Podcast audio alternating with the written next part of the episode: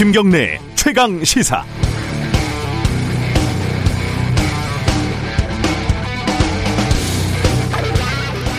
주고 욕먹는다는 말이 있습니다. 무슨 말인지 다 아실 겁니다. 통신비 2만원 지원해서 35세에서 64세, 쉽게 말하면 세금을 많이 내는 40, 50대가 빠졌다. 이렇게 말들이 많습니다.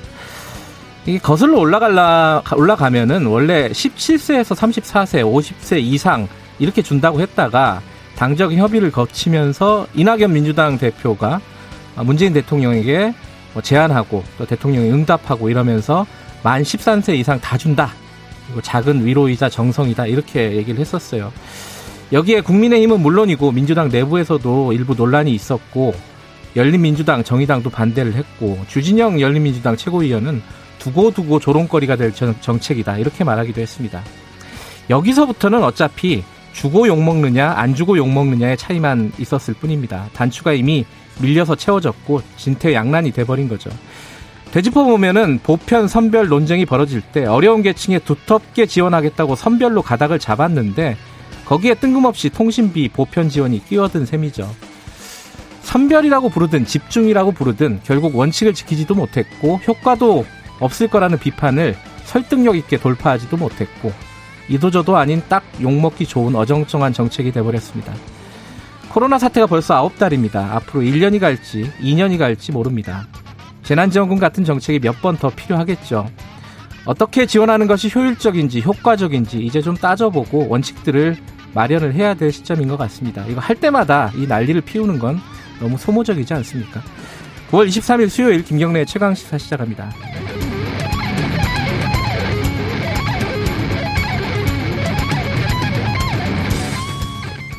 네, 김경래 최강 시사는 유튜브 라이브 열려 있습니다. 실시간 방송 보실 수 있고요. 샵 9730으로 문자 보내주시면 저희들이 반영하겠습니다. 짧은 문자는 50원, 긴 문자는 100원이고요. 스마트폰 콩 이용하시면 무료로 참여하실 수 있습니다. 오늘 1부에서는요. 지금 독감 백신 문제 어떻게 되는지 뭐 자세한 내용이 궁금하실 겁니다. 성, 아, 한림대 강남성심병원 이재갑 교수 만나보고요. 그리고 남극기지가 막 눈 하나도 없이 사막에 있는 사진 보신 적 있을 겁니다. 기후 위기를 보여주는 단면인데 오늘 특별히 남극 기지 연결이 예정되어 있습니다. 많이들 들어주시기 바라겠습니다.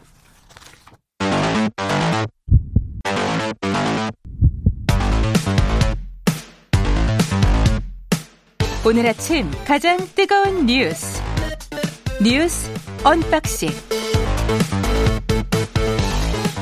네, 뉴스 언박싱 어, 민동기 기자 나와 있습니다. 안녕하세요. 안녕하십니까. 김민하 시사평론가 나와 계십니다. 안녕하세요. 안녕하세요. 어제 4차 추경이 통과가 됐고 그죠? 그럼 내용을 좀 살펴봐야 되는데 이제 통신비는 아까 제가 다 얘기를 했고 네. 그죠? 어, 선별 지원으로 하겠다. 근데 일부에서는 40대 50대가 어, 못 받는 게, 뭐, 우리는 뭐, 봉이냐, 뭐, 이런 얘기들도 있는데. 저도 40대입니다. 저도 40대인데. 저는 30, 30대. 30대지만 못 받는 30대죠? 그, 그렇군요. 네. 그렇습니다. 다른 지원 내용들도 정해진 것 좀 알려주시죠. 어, 민동기 기자 정리 좀 해주세요. 그 줄어든 통신비 지원액만큼요. 예. 취약계층 지원 예산이 새로 편성이 됐는데요. 네. 중학생 1인당 비대면 학습 지원금 15만 원이 지급이 됩니다. 네. 전체 한 2,074억 정도 되고요. 법인 택시 운전자 1인당 100만 원이 또 지원이 되고 의료급여 수급권자하고 장애인까지 독감 백신 무료 접종 확대가 됩니다. 그러니까 네. 대부분 국민의힘이 요구한 항목이 반영이 됐다고 보시면 될 것 같고요. 코로나19 때문에 피해를 본 뭐 소상공인 자영업자들 많지 않습니까? 네. 추경 전체 액수의 절반가량을 추석 전에 지원을 하기로 했는데요. 연 매출 4억 이하 일반 업종 종사자에게는 100만 원을 지급하기로 했고 영업시간 그 제한을 받는 집합 제한 업종 대부분 음식점 등이 해당이 되는데 네. 150만 원을 지원을 합니다. 그리고 PC방이라든가 학원, 독서실과 같은 집합 금지 업종에게는 200만 원을 또 주기로 했고요. 소득이 감소한 뭐 특수고용 노동자와 프리랜서들도 있는데 2차 긴급 고용 안전 지원금 50만 원에서 150만 원을 또 지원을 하기로 했습니다. 예, 어, 해당되시는 분들은 빨리빨리 이제 신청할 수 있는 것들은 신청을 하고 그렇습니다. 그냥 자동으로 지급되는 것도 있으니까요. 네. 추석 전에 어, 절반 정도는 지급된다고 하니까 어, 이게 좀 뭐, 작은 위로가 됐으면 좋겠다라는 생각도 드네요. 그 근데 룸사롱에도 지급을 하게 됐다 이러잖아요. 이건 좀 얘기가 나오고 있어요.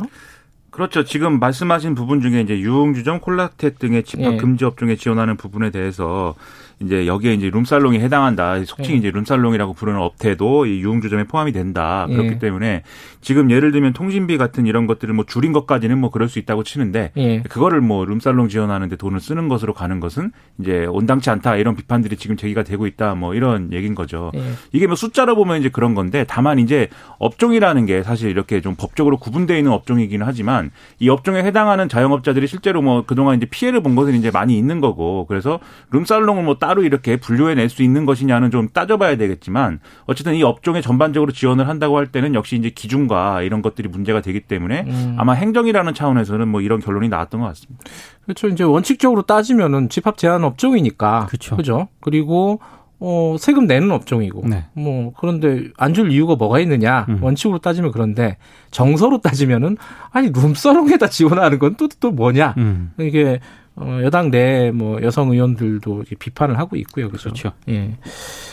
아, 이건 참 선택의 문제라서 네. 어, 어떻게 판단을 해야 될지는 잘 모르겠습니다. 어찌됐든 뭐 양쪽 다 일리가 있는 얘기라서요. 지금 근데 이 그 통신비 관련해 가지고는 어, 이게 왜 이렇게 꼬였나, 중간에. 여기에 대한 약간 복귀하는 기사들이 좀 있더라고요. 그죠? 그러니까 이게 여권 관계자가 오늘 네. 좀 언론에 많이 등장을 했거든요. 여권 관계자 누구진 모르지만 예. 그전 국민 통신비 지급을 제안한 사람이 최재성 청와대 정무수석이다. 음. 그러니까 여권 관계자가 이렇게 얘기를 한 겁니다. 네. 아, 정세균 국무총리, 김상조 청와대 정책실장 등이 취약계층 지원을 거론하면서 난색을 표했는데 아, 최재성 수석이 강하게 주장했다는 게 이 여권 관계자의 전언이고요. 네. 선별 지원으로 여야가 합의한 걸 최재성 수석이 무리수를 두다가 논란만 키웠다는 뒷말이 나왔다. 이런 언론 음. 보도까지 등장을 했는데 네. 여기에 대해서 강민석 청와대 대변인은 최 수석은 당정청 입장을 정무적으로 조율을 했을 뿐이다. 네. 이런 입장을 내놓았습니다. 그러니까 이게 상황을 지금까지의 과정을 종합을 해보면 네. 일단 기획재정부 등의 정부는 이 안에 대해서 이제 부정적이었기 때문에 네. 지금 추경과 같은 이 형태의 안을 선호한 거죠. 네. 그런데 이것을 이제 좀 보편적인 형태로 지급을 했으면 좋겠다라는 제안은 사실 청와대와 여당이 이제 좀 공감을 했던 것 같습니다. 왜냐하면 지금 음. 최재성 정무수석에 대한 얘기도 그렇고 네. 이후에 이제 이호승 경제수석의 경우에도 언론에 나와서 굉장히 이것은 어, 실효적인 대책이고 한간에서 얘기하는 것처럼 그렇게 뭐 쓸데없는 얘기가 아니다 이렇게 음. 항변한 바 있었거든요. 그래서 대체적으로 이제 좀 청와대가 청와대와 당이 이제 좀 공감을 이뤘다라는 부분은 맞는 것 같은데 다만 그 공을 이제 생색을 내는 걸 누가 내는 거냐의 문제에 있어서 이낙연 대표가 이제 좀 이것을 좀 어, 제안한 걸로 이제 어쨌든 그림을 만들었던 거죠. 그런데 음, 대표 취임한 지 얼마 안 됐고 그러니까 그렇죠. 예. 그런데 상황이 이렇게 되면서 이낙연 대표는 사과를 해야 되는 이런 입장에도 처하게 된 겁니다. 그래서 음. 이낙연 대표 입장에서는 좀 억울한 면도 있지 않을까 네, 이런 생각이 듭니다. 그럴 수 있겠네요. 근데 어찌됐든 이게 어 시한을 넘기지 않고 여야 합의가 됐다. 네. 이 부분은 좀 평가할 만한 대목인 것 같아요. 그러니까 사실 국민의힘이 어느 정도 합의를 해줄까 여기에 대해서 이제 의문보를 네. 찍는 분들이 많았는데요. 근데 주호영 원내대표 같은 경우에도 굉장히 고민이 많았다라고 합니다. 정은경 그 질병관리청장에게 직접 통화를 하면서요. 원래 그 통신비 지급 대안으로 제시됐던 게 독감 백신 무료 접종이지 않습니까? 네. 근데 이게 의료계에서도 이건 현실적이지 않다라는 그런 비판이 나왔었는데 현실적인 답을 찾기 위해서 직접 통화까지 했다라고 하고요. 음. 그래서 전 국민 무료 접종은 어렵다라고 하니까 그럼 방역에 가장 도움이 되는 게 뭐냐 이렇게 음. 물었다라고 합니다. 그러니까 어느 정도 합의를 하려는 그런 태도는 좀 있었던 것 같습니다. 양쪽이 이제 한 발씩 물러난 셈이. 됐잖아요. 그렇죠. 결과적으로 네. 보면은. 이런 모습 참 보기 힘든 모습인데 그죠?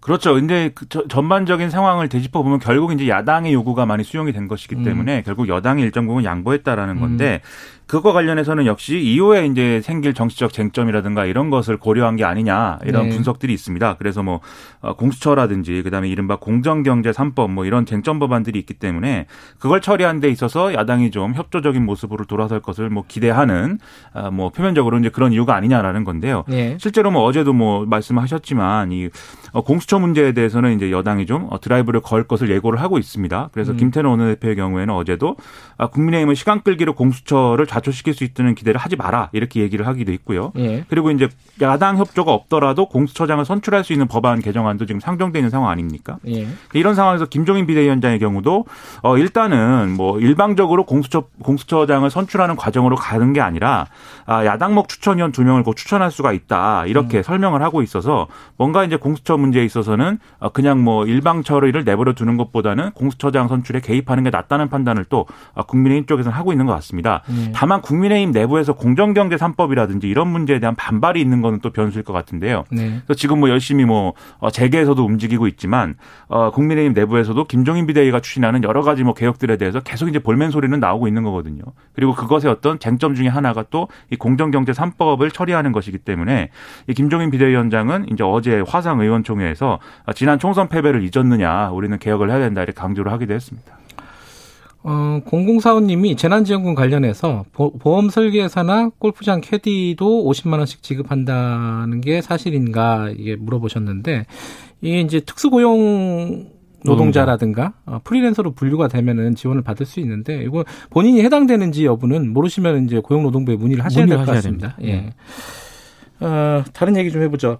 백신 있잖아요. 독감 백신. 이건 나중에 이제 이재갑 교수님하고 좀 자세히 얘기를 할 텐데 어쨌든 지금 현재 무료 접종은 중단이 됐고 유료 접종은 진행이 되고 있는 거고요. 그죠? 그렇습니다. 유료 네. 접종은 기존에 이제 그 어, 지금 문제가 생긴 이, 이 백신과는 다른 이제 음. 좀 어, 조달 경로를 통해서 된 것이기 때문에 그 유료 백신은 그대로 이제 진행이 되면 되는데 지금 문제가 되고 있는 어, 이 백신의 경우에는 어, 지금 이 신성식 식품이 아니죠. 신성약품이라는 아, 예, 예. 네, 이 회사가 네. 운반을 담당했던 거죠. 그렇죠. 그렇죠? 음. 그렇습니다. 이 백신 운송 중에 예. 큰 냉장차에서 작은 냉장차로 어, 좀 백신을 나눠 싣는 과정에서 백신이 상온에 노출되면서 이제 문제가 됐다. 음. 이렇게 얘기가 되고 있습니다. 그래서 원래 이 업체는 어, 이 입찰에서 2순위 협상 업체 업체였는데 1순위 업체가 제약사들로부터 공급 확인서를 받지 못하는 상황이 되니까 이제 계약을 따내는 뭐 이런 상황이 된 건데 의료계에서는 이게 애초에 이제 정부가 조달 단가를 너무 낮게 잡은 탓이라고 음. 또 주장을 하고 있어서 이게 뭐 논란이 될 것 같고요. 네. 일단 질병관리청은 이 문제가 된 이 관련 이 백신 500만 명분에 대해서 표본 검사를 거쳐서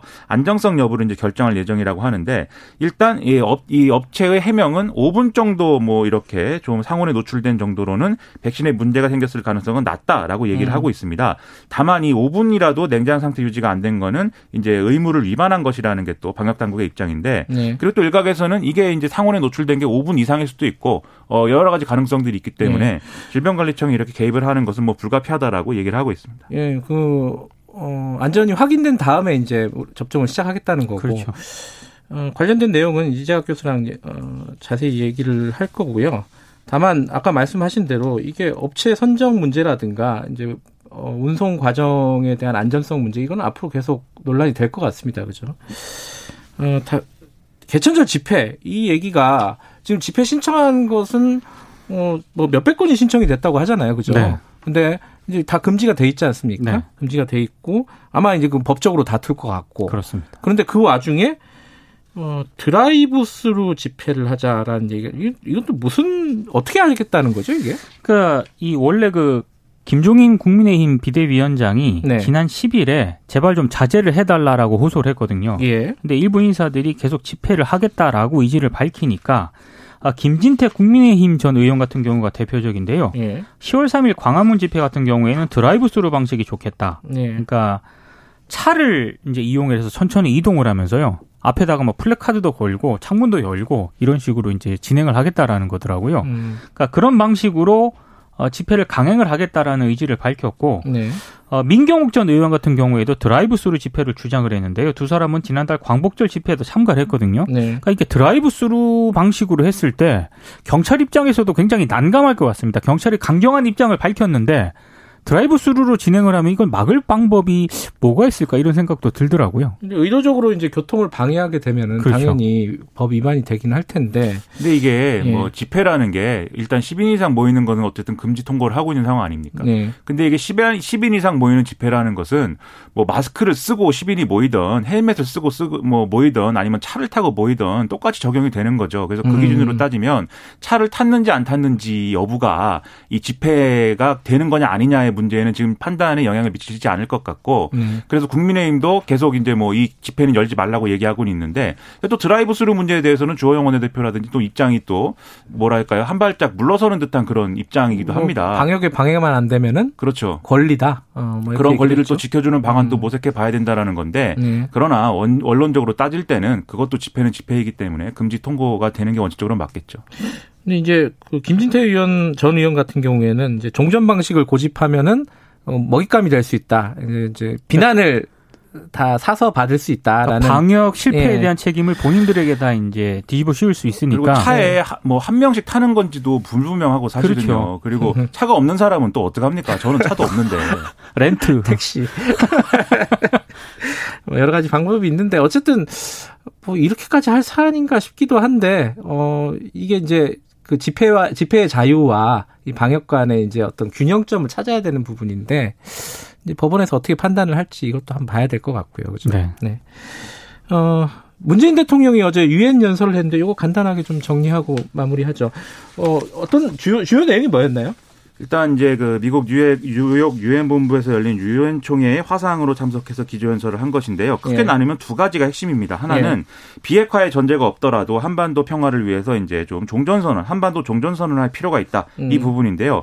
원래는 이제 비핵화 로드맵에 이제 전제 이게 비핵화 로드맵이라는 전제를 달고 종전선언을 하자라는 게 기존에 이제 어떤 이 한미 간의 어떤 합의된 내용이었는데 북한은 이제 그것을 거부하고 일단 종전선언부터 할 것을 요구해 왔습니다. 네. 근데 이번 문재인 대통령의 연설 내용은 이제 그런 북한의 입장에 좀 손을 들어주는 듯한 음. 그런 내용인 것이고요. 두 번째 핵심은 방역 및 보건 협력 분야에서 제안을 한 것인데 북한을 포함해서 중국, 일본, 몽골, 한국이 참여하는 이 동북아시아 방역 보건 협력체가 필요하다. 이것을 음. 하자. 이렇게 제안을 했습니다. 이거는 이런 다자 협력체를 구상을 해서 북한의 체제 안전을 보장하는 하나의 장치로 삼자. 이런 전략적 구상을 내보인 것이고 여기에 북한의 호응을 좀 기대하고 있는 것인데요. 일단 대선에서 뭐 정권이 바뀌던 미국 대선에서 정권이 바뀌든 유지되든 어쨌든 북한 문제에 대해서는 해결책을 좀 찾기 어려운 상황이 될 가능성이 있기 때문에 지금 뭔가 이제 좀 뭐 어떤 계기를 만들어놔야 된다는 판단이 지금 있는 것 같고요. 반면 이제 북한의 경우에는 다음 달 10일에 뭐 ICBM 등 새로운 전략 무기를 공개할 수가 있다. 왜냐하면 노동당 창건 75주년이기 때문에 네. 뭐 이런 얘기 같이 나오고 있기 때문에 이 상황이 서로 어떻게 조율되는 거냐 뭐 앞으로 또 지켜봐야 되겠죠. 유엔 연설 중에는 트럼프 대통령 연설이 더 눈에 가기를 하더라고요. 트럼프 대통령은 북한 얘기 한 마디도 안 하고 모든 건 중국 탓이다라고 그러니까 주장을 했습니다. 중국을 그렇게까지 해요. 이거 이제 유엔 연설은 보통 약간 화합하고 이런 분위기잖아요. 참 트럼프 대통령 음. 특이한 사람이 중국을 때려야 본인 대선에 유리하다고 그렇죠. 판단을 하겠죠. 모든 건 대선용으로만 하고 있습니다. 여기까지 듣겠습니다. 고맙습니다. 고맙습니다. 고맙습니다. 민동기 기자 그리고 김민아 시사평론가였습니다. 지금 시각은 7시 37분입니다.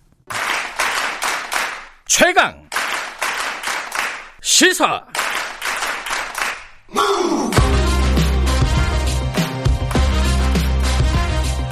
지금 여러분께서는 김경래 기자의 최강 시사를 듣고 계십니다. 네, 코로나 상황은 이제 100명 아래로 좀 내려가면서 약간 안정세를 찾는 듯한 그런 모습을 보이고 있는데 이게 독감 백신이 좀 문제가 생겼습니다. 어, 일부 백신이 무료 접종을 하려면 백신이 상온에 노출됐다 그래갖고 지금 무료 백신 접종이 중단이 된 상황인데 이게 자칫하면은 독감하고 어, 코로나하고 그게 물려가지고 동시에 막 퍼지는 거 아니냐 이런 걱정들도 있습니다. 어, 좀 여쭤봐야겠죠. 한림대 강남성심병원 감염내과 이재갑 교수님 연결돼 있습니다. 안녕하세요. 네, 안녕하세요. 일단 백신이 상온에 뭐 지금 나오는 얘기로는 한 5분 정도 노출됐다. 물론 더 자세히 조사를 해야겠지만요. 만약에 그게 맞다면 그게 백신에 문제가 되는 건 맞나요?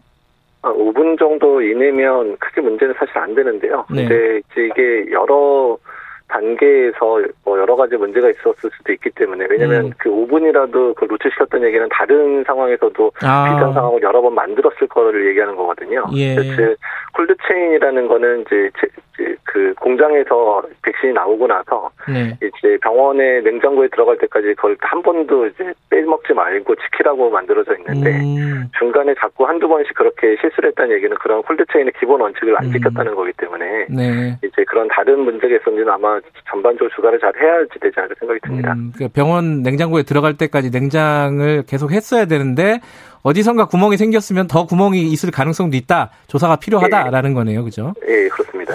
예. 그러면 지금 이제 무료 접종은 중단이 된 상황이잖아요. 예, 그렇죠. 예. 이게 그러면 조사가 언제까지 진행이 될까? 왜냐하면 이게 좀 있으면 이제 겨울인데 네. 어, 빨리 맞아야 되는 거잖아요. 이거 언제까지 기다려야 되는 겁니까 이게? 어, 일단은 지금 백신의 이제 이런 이런 상온 노출 문제에 있어서 백신의 효과 문제는 두 가지 측면을 봐야 되는데요. 예. 일단은 백신의 항원이 단백질로 되어 있기 때문에 이게 상온이면 단백질의 분해 속도가 좀 빨라져서 아하. 효과가 떨어지는 문제가 이제 하나 생기고요. 예. 두 번째는 상온 상태에서 오래 있다 보면 백신 안에 있는 여러 가지 성분들 중에서 이제 이제 상하거나 변질되거나 하는 문제들이 생길 수 있어서 네. 이두 가지 측면을 다 고려해서 검사를 해야 되고 이런 평가는 식약처에서 하거든요. 음. 그 식약처 얘기로는 어제 이제 발표된 얘기로는 한 2주 정도는 음. 이제 안전성 문제, 그다음에 효과가 떨어지지 않는지 문제는 네. 2주 정도 걸릴 것 같다 이렇게 얘기를 듣고 있습니다. 이게 이제 500만 도지라고 하는데 이 도지라는 게뭐 1인분이라고 하면 되나요? 어떻게? 네, 그러니까 한 사람에게 맞추는 음. 도지인데 이제 인플루엔자는 이제 소아 그러니까 이제 신생아들 빼놓고는 한 번씩 맞게 되기 때문에 네. 500만 도지라고 하면 500만 명이 맞을 숫자라고 생각하시면 됩니다. 500만 도지가 만약에 문제가 생겨갖고 폐기를 하게 된다. 이러면 네. 지금 어디서 500만 도지를 또 구할 수가 없는 상황이잖아요.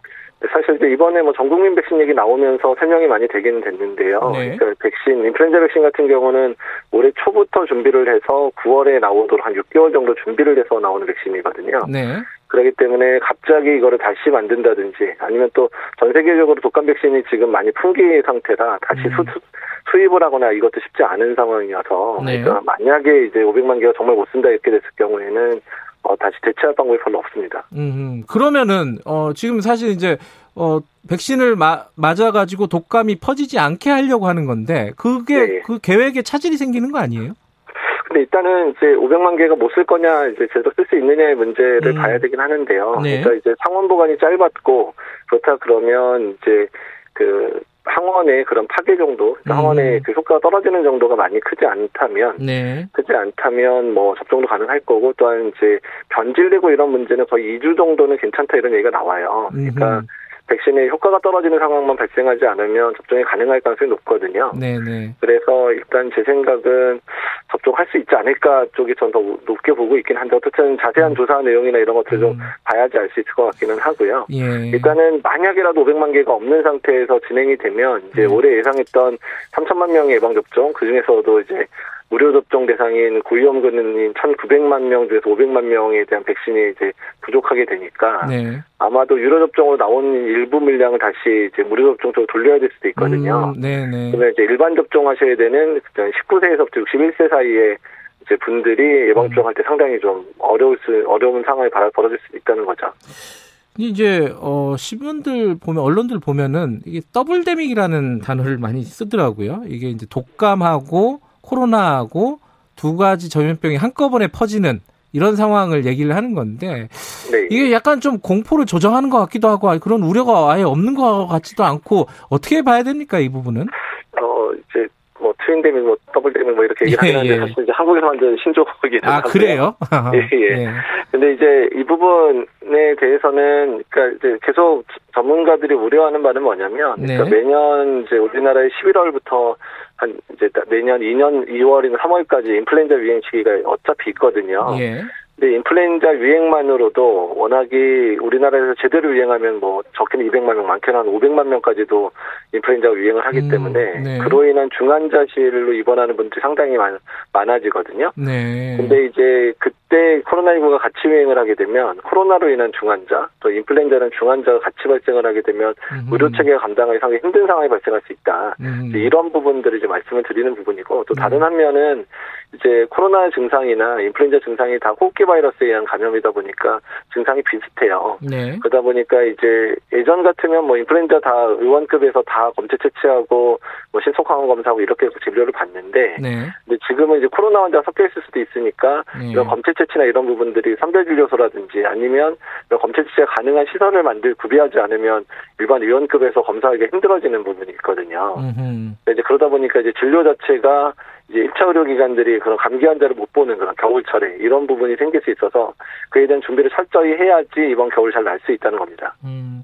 한편에서는 또 그 얘기도 했잖아요. 그 방역 당국에서도 이 남반구에서 독감 유행하지 않았다, 창궐하지 않았다. 어, 네. 그리고 이제 이 코로나 때문에 방역 수칙을 지키다 보니까 이 독감 같은 게 오히려 예방되는 효과도 분명히 있다. 이 부분도 그렇게 이해할 수 있는 부분이 있나요? 아, 예, 맞습니다. 이제, 이제 남반구 중에서 특히 이제 코로나에 대해서 적극적으로 대응했던 국가들 있죠. 그러니까 네. 이제 뉴질랜드나 호주 같은 경우는 그 전년도에 비해서 인플루엔자 유행이 이번 그 우리 북반구는 여름이고 이제 남반구는 겨울이었던 예, 예. 이제 7, 뭐 6, 6, 7, 8월 때 전년도보다 거의 80% 미만까지 떨어졌습니다. 그러니까 20% 내외의 인플루엔자 유행이 있었기 때문에 예. 그래서 다행히 이제 코로나19랑 인플루엔자 유행 같이 유행을 하더라도 의료 체계에 대한 부담은 상당히 어 이제 적게 느끼면서 지내긴 했는데 네. 다만 이제 북반구의 상황에 대해서는 이제 뭐 당연히 전년도보다는 인플루엔자 유행이 적어질 거란 생각을 하고 있습니다. 왜냐하면 음. 사회적 거리두기라든지 뭐 개인적 위생을 잘 지키고 계실 때 마스크 잘 쓰고. 네. 근데 다만 남반구와 북반구의 상이 조금 다른 게요. 네. 이제 북반구 같은 경우는 인구가 이제 거의 전 세계 인구 대부분이 이제 북반구에 살고 되게 밀접한 접촉이 가능한 상황인데다가 그리고 이제 사람 간의 교류들도 남반구는 훨씬 많은 상황들이거든요. 음. 그래서 아마 남반구 수준처럼 이렇게 낮은 유행보다는 북반구는 뭐 유행은 작년보다는 적겠지만 네. 어느 정도 유행을 할 수 있지 않을까 이렇게 예상을 음. 하고 있습니다. 보면 지금 이제 아까 말씀하신 대로 만약에 어, 최악의 상황에서 500만 도지가 폐기가 된다 그러면은 이제 그 취약계층한테 놓을 백신이 모자라게 되는 거잖아요.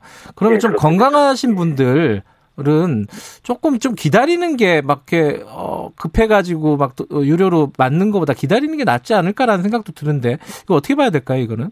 예, 뭐 사실 그래 주시면 고맙기는 한데요. 근데 네. 사실 유로 백신으로 이미 병원에 풀린 물량을 가져가지 못하고요. 음. 근데 이제 순차적으로 지금 이제 병원들의 유로 백신으로 이게 순차적으로 이제 배송이 되게 돼 있거든요. 네. 아마도 그렇게 되면 만약에 500만 개 못 쓰게 된다면 중간부터 음. 유로 배송을 하게 됐던 물량들이 이제 그 네. 의료접종 쪽으로 돌려질 가능성이 높아서 사실은 이제 10월 넘어가기 시작하면 백신 풍기 확장을 부를 수는 있을 것 같은데요. 네. 근데 어떻든 간에 지금 상황에서 말씀하신 대로 이제 건강하신 분들 같은 경우는 이제 인플루엔자 치료제도 있고 이러니까 음. 일단은 이제 꼭 맞아야 되는 분들한테 양보를 해주시는 것도 한 방법이고 음. 좋은 생각이긴 합니다. 네.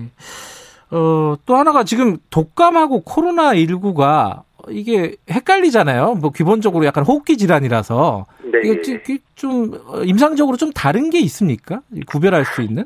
아, 사실 구분할 수 있는 부분이 거의 없고요. 없어요. 뭐 네. 일부분들은 뭐 냄새 잘 못 맡고 이런 게 코로나 특징이라고 얘기하시는데 사실 인플루엔자에서도 비슷한 증상은 여러 번 보고된 적이 있어요. 그리고 네. 사실 코가 막히고 그러면 이제 감기 걸려서 코 막히면 냄새가 못 맡 으시잖아요, 대부분. 네네. 때문에 그 증상마저도 사실은 인플루엔자랑 뭐 이제 코로나19랑 크게 대별되는 증상들은 아니어서 음. 일반인들이나 이제 의료인들이나 이제 이런 부분들을 구분하기 쉽지 않은데요. 네. 다만 이제 코로나는 점진적으로 시작되는 패턴이 있어요. 처음에 음. 뭐 기침 조금 하고 목 아프다가 상태가 악화되면 고열이 올라가는 이런 예. 상황인데 인플루엔자는 3번 아플 때 증상 시작 때확 열이 나면서 본격적으로 증상이 좀 급하게 시작되는 음. 측면들이 있거든요. 네. 근데 다만 이제 코로나도 증상이 가벼울 때 잘 걸린 줄 모르시다 보니까 열 음. 나야지 이제 병원에 오시기 때문에 네. 병원에 오실 때 상황에는 대부분 열이 나고 기침하고 이러다 보니까 거의 증상이 비슷합니다. 음흠.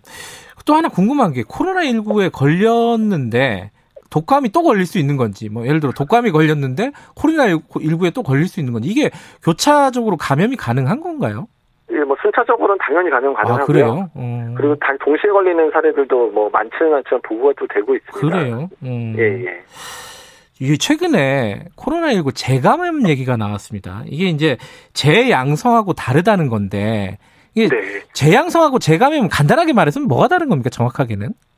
제 양성은 이미 확진을 받은 사람이 단기간에 이제 뭐 퇴원을 하거나 음성 판정받고 퇴원을 했는데 예. 다시 이제 뭐 검사를 해봤더니 다시 양성이 나오는 이런 상황을 말하는 거예요. 그러니까 음. 이제 아주 단기간에 네. 그러니까 이런 환자들 같은 경우는 이제 바이러스를 검사해 봤더니 다 죽은 바이러스가 나오더라. 그러니까 예. 이제 그폐 안에 좀 남아있던 바이러스가 뒤늦게 좀 나와서 양성이 되는 이제 이런 그러니까 죽은 바이러스가 나오는 양성이 되는 걸 재양성 사례로 보통 얘기를 하고요. 재감염은 일단 첫 번째 감염된 바이러스에 감염되고 회복이 됐는데 네. 이제 또 이제 코로나19 바이러스에 다시 감염되는 형태. 그래서 음. 이제 이거는 확인하려면 첫 번째 걸렸던 바이러스랑 두 번째 걸렸던 바이러스가 유전적으로 다르다는 거를 증명을 해야 확실한 거거든요. 아하. 예, 예. 그래서 이제 그러면 아 진짜 두 번 걸렸구나. 홍콩 사례 같은 경우는 확실하게 유전형이 약간씩 변형된 바이러스 두 번 걸린 게 음. 실제로 확인이 되기도 했었거든요. 네. 근데 이게 확률적으로 어떤지 왜냐면은 이게 제일 무서운 거거든요. 한번 네. 걸렸는데 어 항체가 생긴 줄 알았는데 또 걸릴 수 있다. 그럼 계속 똑같이 살아야 되는 거잖아요. 이게 어 뭐랄까 어 아주 드문 케이스인지 아니면 이게 퍼질 수 있는 건지 재감염이라는 게 어떻습니까? 그러니까 이제 사실은 이제 1차 유행이 대부분의 국가들이 한 3, 4월 정도에 이제 생겼다가 한 5월 정도, 6월 정도에 대부분 그쳤다가요. 예. 이제 2차 유행 생기는 국가들이 많잖아요. 네. 이제 재감염 사례는 이제 본격적으로 이제 만약에 이제 많아진다면 지금부터 생길 거거든요. 네. 지금 상황에서. 네. 근데 아직까지 그렇게 재감염 사례에 대한 보고는 이제 뭐 케이스 레포트라 그러죠. 보통 어, 이런 사람이 있었다. 이런 음. 정도의 보고지 뭐 집단으로 발생했다든지 많은 사람이 발생한 자료가 아직은 없습니다. 음흠. 그래서 이제 앞으로의 상황, 2차 유행이 대부분의 국가들이 시작됐으니까 네. 이 상황에서 그런 재감염자들이 얼마나 되는지 또 재감염자가 발생을 했을 때 또 발생하는 유형에 따라서도 저희가 고민할 게 많거든요. 네. 그러니까 재감염이 되더라도 증상이 가볍게 앓는다든지 네. 그리고 또 항체나 이런 게 더 이제 부스터돼가 훨씬 많아진다 그러면 우리가 생각할 때 뭐 크게 걱정할 상황은 아닌 거잖아요. 예. 재감염 되더라도. 예. 근데 이제 재감염 사례가 오히려 더 중증이 발생한다든지 뭐 이런 상황이 발생한다면 그건 훨씬 더 고민해야 될 부분이기 때문에 네. 그러니까 앞으로 재감염 사례에 대한 연구들 또 사례를 많이 모아서 분석을 할 필요가 있습니다.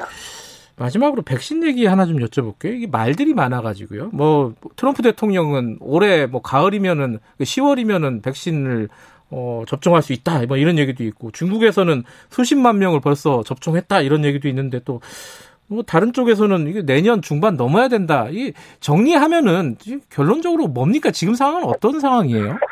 그러니까 이제 임상연구의 마지막 연구 단계 3단계가 대부분 진행이 되고 있고요. 예. 그게 환자 모집이랑 또 효과를 분석할 수 있는 시기까지 하면 아마 11월에서 12월 정도에 대부분의 연구들이 끝날 겁니다. 어, 예. 예, 그러니까 이제 그게 끝나고 나서 원래 공식, 원래 정식으로 된다면 그게 끝나고 나서 이제 백신 생산을 시작해서 접종을 하게 되면 그러니까 네. 원칙대로 한다 그러면 내년에 당연히 상반기 돼야 이제 출시가 되기 시작하고 음. 점진적으로 물량을 늘려가면서 맞추는 사람을 늘려가는 게 원래적으로 맞고요. 예. 만약에 트럼프 대통령이 10월이나 11월에 접종을 하겠다고 얘기하는 거는 예. 그러니까 3, 3단계 연계 중간 정도 중간 정도의 평가를 한번 하거든요. 예.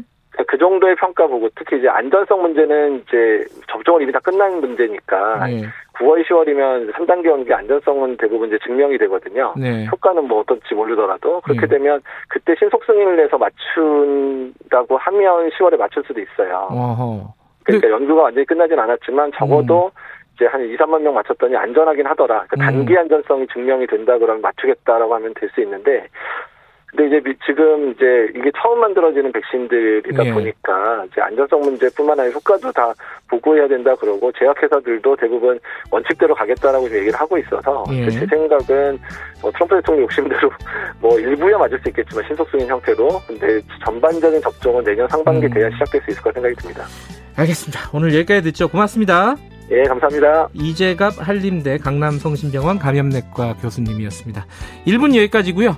어, 2부에서는 국민의힘 성일종 의원 관, 어, 연결해가지고 추경 관련된 입장 등등 좀 여쭤보겠습니다. 잠시 후 8시 뵙겠습니다.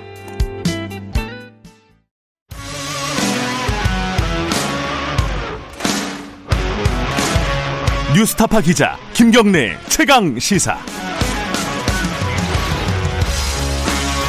김경래 최강 시사 2부 시작하겠습니다. 어, 제 추경안 4차 추경안이 통과가 됐습니다. 통신비 2만 원 논란도 이제 가닥을 잡은 거죠. 어, 매듭이 지어진 거죠. 이제 선별 지급으로요. 어, 거기 뭐 약간의 이제 논란들이 좀 있습니다. 근데 이제 국회 일정을 보면은 이게 이제 시작이라고 볼 수 있어요. 어, 공정거래 3법 뭐 그리고 공수처법 여러 가지 아 공수처 이제 처장 임명이라든가 이런 부분들 여러 가지가 남아 있습니다. 국민의힘 성일종 의원과 연결해서 어, 관련 얘기 좀 짚어 보겠습니다. 의원님 안녕하세요. 네, 안녕하십니까. 서산 태안 출신 성일종 의원입니다. 네. 일단 어제 뭐 여야가 그래도 원만하게 합의를 해서 통과시킨 거는 뭐 환영할 만한 일인 것 같아요. 예, 그렇습니다. 그 음. 골고루 이렇게 이번 코로나로 인해서 어, 어려움을 겪고 있는 음. 꼭 챙겨야 할 곳, 우선순위가 좀 있는 곳에 네. 그 이제 통신비를 다못 드려서 죄송한데 예. 약한 5,200억을 좀 줄여 가지고요. 예. 아이돌봄 네. 이게 초등학교 학생들만 대상이 됐었습니다. 네. 그런데 요즘 뭐 중학교, 고등학교까지 다 가는데 저희 당은 고등학교도 좀 주자 이렇게 얘기를 했었지요. 예. 그래서 그 재원이 없어서 거기까지는 못했고 음. 중학교 학생들까지 이렇게 아이돌 보험 서비스 지원으로 해서 20만 원 초등학교는 주고요. 예. 중학교는 한 15만 원 정도 주는데 한 2,074억이 그쪽으로 갔고요. 음. 또 독감 무료 백신에 315억, 또 법인 택시 지원들이 없었습니다. 그래서 네. 여기에 한 640억 그리고 유흥업소라든지 콜라텍 같은 경우가 방역에 협조하면서 영업을 못하게 하고 있거든요. 그래서 예. 이런 부분들에 한 200만 원씩 이렇게 가서 추석을 좀 셀 수 있도록 음. 이런 돈이 골고루 좀 쓰였다는 말씀 드립니다. 어쨌든 어떤 식으로 결정을 하든 불만을 가질 수 있는 사람들이 나올 수밖에 없잖아요. 근데 이제 예를 들어서 통신비 같은 경우는 40대, 50대 아, 세금 많이 내고 그러는데 왜 우리만 빼느냐 뭐 이런 불만 나올 수밖에 없을 것 같아요. 이거 어떻게 결정하실 때 어떻게 생각하셨습니까 이 부분은? 참 안타까운 일이지요. 이제 음. 먼저 정부에서 국민께 드리는 작은 정성이시다 이렇게 음. 얘기를 하셨는데 사실은 국가가 빚을 내서 음.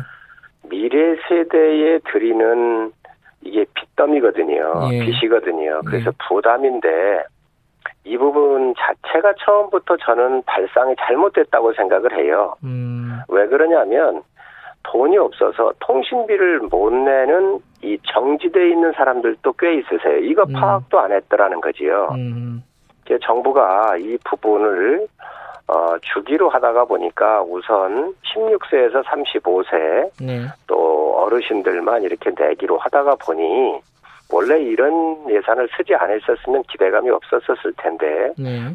이 조정을 하다가 보니 아무래도 30대 후반에서 40대 50대 계신 분들이 이번에는 수혜를 못 받으셨습니다. 그래서 네. 상당히 죄송스럽게 생각을 하고요. 예. 그렇지만 국가가 이번 전액 다 국고에서 나온 게 아니라 채권을 발행해서 나오는 거기 때문에 네. 그래도 우리가 좀 국민 전체적으로 어려운 것부터 먼저 우리가 신경을 쓰다가 보니 예. 아마 수혜가 적게 된 겁니다. 좀 양해해 주시고 예, 예. 좀 힘든 분들에 대한 위로라 이렇게 생각해 주시면 좋을 것 같습니다. 룸사롱에 지원하는 거에 대한 반발도 일부 있는 것 같습니다. 이게 정서의 문제인데 어, 룸사롱이 그 지금 코로나 방역 기간에 호황이다 뭐 이런 기사들도 있었잖아요.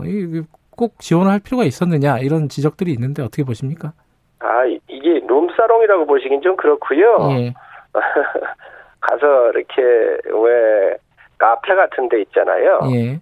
네, 이러한 노래방 이런 곳이 포함된 거라고 보셔야지요. 그러니까 유흥업소에 이제 룸사롱에 들어가니까 아마 그런 얘기들이 나오는 거죠. 예. 들어가도 요즘에 뭐 얼마가 있겠습니까? 그것까지는 제가 자세하게 잘 모르겠고요. 그러나 예. 이분들이 아예 이 음. 코로나 방지를 위해서 다 그냥 오랜 기간 동안 다 샷다운을 했잖아요. 네. 그 실질적으로 어려움이 있습니다. 그래서 네.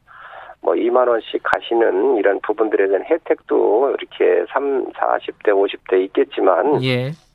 정말로 이게 문 닫아 문을 닫아가지고 생계가 막막한 분들이 계시기 때문에 음. 우리 국민들께서 조금 좀 양해를 해주셔야 되지 않겠나 생각을 음. 합니다. 알겠습니다. 현안들 들어가기 전에 여기 잠깐 여쭤보죠. 그 추미애 장관이 법사위 회의장에서 마이크 꺼진 줄 모르고 뭐 어이가 없네 뭐 이런 얘기를 해가지고 좀 논란이 있었습니다. 어떻게 생각하십니까 야당 입장에서? 저는 추미애 장관께서 야당을 대하는 마음의 자세가 상징적으로 나타낸 그런 사건이라고 생각을 합니다. 네. 저 사람은 검사 안 하고 국회의원 하길 참 잘했어요. 네. 죄 없는 사람 여러 잡을 것 어, 잡을 뻔했다. 잡았을 네. 것 그, 잡았을 것 같아요. 이렇게 네. 말씀을 하셨는데 이게 결론적으로 보면 국회의원이라고 하는 것은 국민들을 대표해서 선거에서 뽑아서 나간 사람들이기 때문에 국민이 네. 묻고 싶어 하는 거고 네. 국민을 대리해서 회의를 하고 하는 건데 결론적으로 국민들한테 한 이야기나 다름이 없는 것이지요. 음. 오죽했으면 유인태 그 삼, 다선 의원을 하셨고 또 네. 국회 사무총장을 하셨고 민주당 출신이신 유인태 의원께서 어, 이, 저, 이 추장관, 이, 저, 청문회부터 잘못됐다. 낮은 자세로 하지 않는다. 이, 음. 그러니까 자꾸 이게 논란이 되지 않느냐. 음. 이런 오만과 독선에 대해서 이 국민들께서 상당히 그 좀 불만이시고 또 이렇게 추장관에 대한 질타가 이어지고 있는 것에 대해서 네. 이렇게 말씀을 하셨습니다. 그래서 제가 볼 때는 굉장히 적절하지 않았다 이렇게 음. 생각을 합니다. 알겠습니다. 어, 현안들 좀 여쭤볼게요. 공수처 개정안이 지금 상정이 돼 있습니다. 아, 어, 법사위에 올라가 있죠, 그죠? 근데 이러 이러면 이제 어, 야당 추천권이 사실상 없어지는 상황이 생길 수도 있어요. 그래서 어, 지금 김정인 위원장도 추천할 수 있다는 취지의 얘기를 했습니다. 지금 국민의힘에서는 이게 정리가 어떻게 되고 있습니까? 추천을 하는 겁니까? 그러게요. 악법에 악법을 자꾸 만들라 그래요. 사실 패스트 트랙을 할 때 저희 당은 반대를 해서 예. 이걸 꼭 저지를 시켰어야 되는데 저지를 하질 못했습니다. 그 예. 이유는 어, 뭐, 여러 가지 다 알고 계시겠지만, 우리가 선거법을 수정을 하면서, 고치면서, 네. 어, 21대 선거할 때 그 혼란상을 다 보셨잖아요. 네. 그 특히 비례대표 같은 경우, 어, 뭐, 여러 당이 이렇게 합쳐가지고 어, 추천을 하지를 않나 참 여러 가지 추태들을 다 보였는데 네. 이 공수처도 그렇습니다. 검찰 개혁해야 합니다. 그러나 네. 그 검찰 개혁도 지나간 일이니까 뭐 더 거론할 필요는 없지만 문제가 많은데 어쨌든 지금 청와대에서 보면은 권력이 이제 3년이 지났는데 특별감찰관제를 임명을 아직도 안 했어요. 네. 이 특별감찰관제라고 하는 것은 청와대 수석급이나 대통령의 친인척들을 감시하는 곳인데 네. 이런 이러한 최고 권력층의 부패에 대해서 감시하는 기능조차도 작동을 안 하면서 지금 이러한 공수처법을 하겠다라고 하는 것은 논리적으로 모순이 있습니다. 그래서 음. 저희 당이 특별감찰관을 빨리 임명하라. 그러면 우리가 이 부분도 천결하겠다 그런데 그걸 여당이 안 받고 있는 거거든요. 아, 여당에서는 그거 하겠다는 거 아니에요, 지금? 아, 그러나 먼저 해달라 그랬죠. 그랬더니 예. 동시에 하겠다 이런 예. 얘기인데. 예. 동시하자 그 얘기인데 어쨌든 순서적으로 보면 예. 특별감찰관을 먼저 하는 게 맞습니다. 음. 그런데 이제 여당이 이 어, 법도 지금 190석의 거대 여당을 갖고 있다가 보니까 예. 이 법도 바꿔가지고 야당한테 그 주는 두 개의 추천권도 없애버리겠다라고 법을 음. 냈거든요. 법을 네. 냈거든요. 그래서 이거에 대해서는 저희 당에서 대응하고 있는 겁니다. 아니 어쨌든 지금 그 김정인 위원장은 어 개정안 논의 처리 전에 선제적으로 추천하겠다 이런 취지의 얘기를 했어요. 그러면은 어, 추천을 하겠다는 걸로 보면 되지 않나요, 국민의힘이? 그건 아닌가요? 어, 우선 뭐 여당이 법안을 지금 내가지고 하고 있는데 190석의 거대 여당 아닌가요? 예. 참여한 이익 앞에선 여당한테 얘기를 들어본 적이 없습니다. 그냥 음. 밀어붙이기 할 거예요. 그러니까 저희 같은 경우는 두 명의 추천권을 저희 어, 예. 법으로 되어 있기 때문에 이거에 대해서 어떤 방법으로든 저는 대응을 해야 된다고 생각을 하고요. 그거에 대한 말씀을 비대위원장께서 하신 거로 알고 있습니다. 그러니까 대응이라는 말은 추천을 할 수 있다 이런 거죠? 그렇습니다. 그렇습니다. 어, 예. 예. 그러니까 신중하게 법기... 신중하게 검토를 하시는 거로 알고 있습니다. 음, 아까 이제 패스트트랙 말씀도 하셨는데 이제 선거법 같은 경우도 어, 만들어지고 아까 말씀 추태를 보였다. 근데 그건 양당이 다 똑같은 모습을 보였잖아요, 사실은. 그렇지요. 예. 양당이 다가 왜냐하면 여당이 밀어붙인 법에 의해서 어쨌든 그게 제도가 됐고 그 시스템화에서 선거를 치르려고 하다가 보니 여야가 그 잘못된 법에 의해서 추태가 나왔던 것이죠. 예, 그러니까 문제 민 아, 민주당의 논리는 이렇습니다. 그래서 법이 만들어졌으면 지켜야 되는 거 아니냐. 어 그래서 이제 공수처법도 어쨌든 만들어졌으니까 추천을 하고 그 추천해 가지고 그 안에서 이제 논, 논쟁을 하고 이렇게 해야 되는 게 아니냐. 이게 민주당의 논리지 않습니까? 어찌됐든 네. 뭐 만들어진 법이라고 그래서 네. 우리가 지금 현재 다 완벽한 건 아니잖아요. 예. 그래서 두 명의 추천권을 야당이 갖고 있거든요. 네네. 네. 그리고 저희 당이 저희 당이 지금 헌법재판소에 이 우연 심사를 청구를 해놨어요. 네. 그래서 저는 여당이 좀 천천히 우보말리의 심정으로 국가의 큰 틀을 음. 집권 여당답게 짜간다는 의미에서 볼 때에 예. 야당하고 충분히 협의를 하면서 가야죠. 너무 이렇게 서두를 사항이 음. 아니잖아요. 예. 그래서 그런 부분이 좀 안타깝다는 말씀을 제가 예. 드립니다. 어제 윤호중 법사위원장 더불어민주당 법사위원장이 11월 중에는 공수처장 임명까지 완료해야 된다 이렇게 얘기를 했어요. 11월까지요. 이 일정에는 그럼 어떻게 생각하십니까? 일정은? 저도 뭐 그 이야기를 잠깐 봤는데요. 예. 전 이해할 수가 없습니다. 이 수, 검경 수사권 조정하고 공수처가 무슨 관계가 있지요? 음. 여당이 아까도 잠깐 말씀드렸지만 저희 당이 어 이제 헌법재판소에 헌소에 제기를 했기 때문에 소를 제기했기 때문에 네. 이런 것들이 나올 수 있도록 좀 기다려 주시고 네. 또 시간이 있으니까 그렇게 서두를 거 없겠다. 음. 그리고 그 국가라는 게 다 시스템적으로 움직이잖아요. 네. 그러니까 우선적으로 일의 순서로 보면 현재 재판 결과를 보면서 그 음. 결과에 따라서 어 이거를 추진해도 될 텐데 이렇게 네. 서두르는 것은 굉장한 저희가 있을 거라고 보여집니다. 음. 심판이 휘슬 불기 전에는 선수는 뛰어야 되는 거 아니냐? 뭐 이게 그런 얘기도 해요 일부에서는 어떻게 생각하세요? 아니 어쨌든 저 예. 저희 당이 우연 소송을 제기했잖아요. 예. 그러니까 그거 판단이 내려져야죠. 비디오 판독을 요청을 했으면 그 예. 비디오 판독을 정확하게 한 이후에 예. 요즘에 뭐 야구든 축구든 심판이 다시 그 판단을 하잖아요. 예. 그러니까 그거를 해주고 하면 되는 건데 예. 이 공수처라고는 굉장히 독소 조항이 많고 네. 대통령 중심제에서 권력을 더 강화시키는 기능이 있습니다. 지금 네. 대통령 권한이 너무 많은, 많아서 문제인데. 네. 그래서 이것을 좀 완화를 해야 되는 그 시대적인 명제 앞에 예. 지금 이 검찰을 무력화시키고 국가 기능을 다 허물면서 네. 이걸 가는 것은 문제가 있습니다. 그래서 좀 더 천천히 큰 예. 틀에서 이렇게 야당하고 협의를 좀 해주셨으면 좋겠는데 이렇게 빨리 서둘러서 안타깝습니다. 알겠습니다. 어, 9890님이 어, 청취자분이요. 보수단체에서 지금 드라이빙 스루 집회를 한다고 개천절에요. 그러는데 주호영 원내대표가 이게 어, 그 방역에 위험하지만 않으면 그, 그 사람들의 권리 아니냐 이렇게 이런 식으로 얘기했습니다. 여기에 대해서는 어떻게 생각하세요? 헌법상 집회 자유는 보장돼 있는 것이죠. 국민의 예. 가장 기본권이시지요. 예. 그래서 우리가 어, 사회적 거리 두기가 상당히 지켜지기 어려운 대규모 네. 집회 같은 경우는 국민 건강을 위해서 적극적으로 협조하고 네. 또 국민들께 호소를 하고 있습니다. 그러나 네. 이러한 정부 여당의 독주 그리고 실패한 여러 정책들 네. 이런 거에 대해서 국민들의 다양한 의견을 표출할 수 있고 네. 또 방역에 그렇게 큰 어, 방해가 안 된다고 한다면 네. 이러한 국민들의 의사 표시하는 것까지 막는 음. 것은 좋은 방법이 아니라고 생각합니다. 그래요. 그 김종인 비대위원장도 이제 집회를 좀 밀어달라고 호소를 한번 하신 적이 있잖아요. 그럼 좀 배치되는 거 아닌가요? 그러면? 아, 그 집회하고 드라이브 스루하고는 또 좀 차원이 틀리지 않겠어요? 다르다. 예. 예. 음, 드라이빙 스루 어, 이 정도는 먼저, 허용해야 된다. 예. 예, 먼저 집회는 음. 사람들이 이렇게 모여가지고 연설도 하고 네. 사회적 거리두기가 굉장히 어렵겠지만 네. 드라이브 스루야 뭐 차가 지나가면서 일정한 거리가 한 몇십 메다씩 되지 않겠습니까? 네. 그러니까 네. 교통의 방해는 될 수 있겠지만 그분들이 예. 그분들이 하신다고 한다면 또 그런 생각을 가지신 분들의 의견을 표출하는 것까지 예. 뭐 어찌 그것을 헌법상 보장되어 있는 권리를 음. 제한할 수 있겠나 하는 생각을 음. 갖고 있습니다.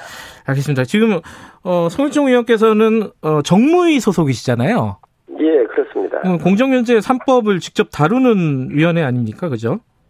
예, 맞습니다. 예, 상법, 공정거래법, 어, 금융관련법 이 부분에 대해서 김종인 비대위원장이 어, 일종의 긍정적인 입장을 보였습니다. 근데 당내에서 여러 가지 얘기들이 나오고 있는 것 같아요. 이게 이제 경제 민주화와 맥을 좀 같이 하는 건데, 이 성일정 의원께서는 어떻게 생각하시는지 좀 궁금하네요. 두 가지만 바로 잡고 가고요. 예. 그 상법은 저희 소관이 아니고요. 네. 저희는 공정거래법하고 금융그룹, 예. 금융그룹 감독법 이 두 가지가 저희 소관이고, 예. 상법은 기재입니다. 예. 그다음에 또 하나 지금 공정경제 3법이라고 그랬는데 이 예. 용어를 좀 바꿔 주셨으면 아, 경제 3법이 경제 3법이 맞습니다. 예예 예, 알겠습니다. 죄송합니다. 예. 예. 어, 그 위원님 생각은 그러냐, 어떠신지요? 예. 왜 그러냐면 이 저 공정경제 3법이라면 지금까지 다 불공정했다는 얘기거든요. 그거는 음. 아니고 시장의 기능을 하는데 그 네. 시장의 어, 시장이 100%다 해결할 수 있는 건 아니거든요. 네. 그래서 시장에서 해결하지 못하는 부분을 일정 부분을 보완을 하려고는 법이 이 경제 3법이에요. 예. 그래서 김종인 위원장께서 국가 경쟁력 강화 차원에서 예. 우리가 그 개혁하고 또 보완할 건 좀 보완하자 그런데 큰 틀에서는 맞는 이야기입니다. 예. 그러나 우리 기업들이 세계에 나가서 경쟁을 하는데 네. 이 경쟁력을 약화할 수 있는 독소 조항이 있다면 이것들은 저희가 분명히 문제를 삼아서 예. 조정을 할 것이고요. 예. 일감 몰아주기 같은 이러한 그 좀 안 좋은 그런 이, 이 저, 관행 같은 경우들은 예. 우리가 반드시 이번에 조정을 해서 음. 어 이 저 우리 기업의 경쟁력 강화할 수 음. 있도록 그렇게 해야 된다라는 그런 말씀으로 이해하시면 되겠습니다. 재계에서는 지금 이 법이 통과되면은 어, 경제에 발목을 잡을 거다 이런 식으로 지금 반발하고 있습니다. 이 부분 어떻게 보세요?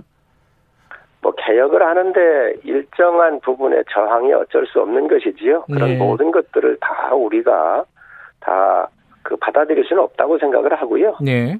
어 어쨌든 사익 편치, 일감 네. 몰아주기 같은 이런 일들에 대해서는 어, 중소기업을 중, 중견기업으로 음. 키우고 네. 중견기업을 대기업으로 키우는 것이 이 희망의 사다리를 놔야 합니다 경제에서. 음. 큰 틀에서는 동의하신다는 말이네요, 그죠? 그렇습니다. 음. 그래서 이러한 개혁적인 큰 틀의 방향은 네. 저는 가는 게 옳다라고 생각을 합니다. 근데 아까 의원님이 그 독소 조항은 좀 보완을 해야 된다. 수정을 해야 된다고 말씀하셨는데 대표적인 게 하나, 하나만 말씀해 주시면요. 예를 들면요.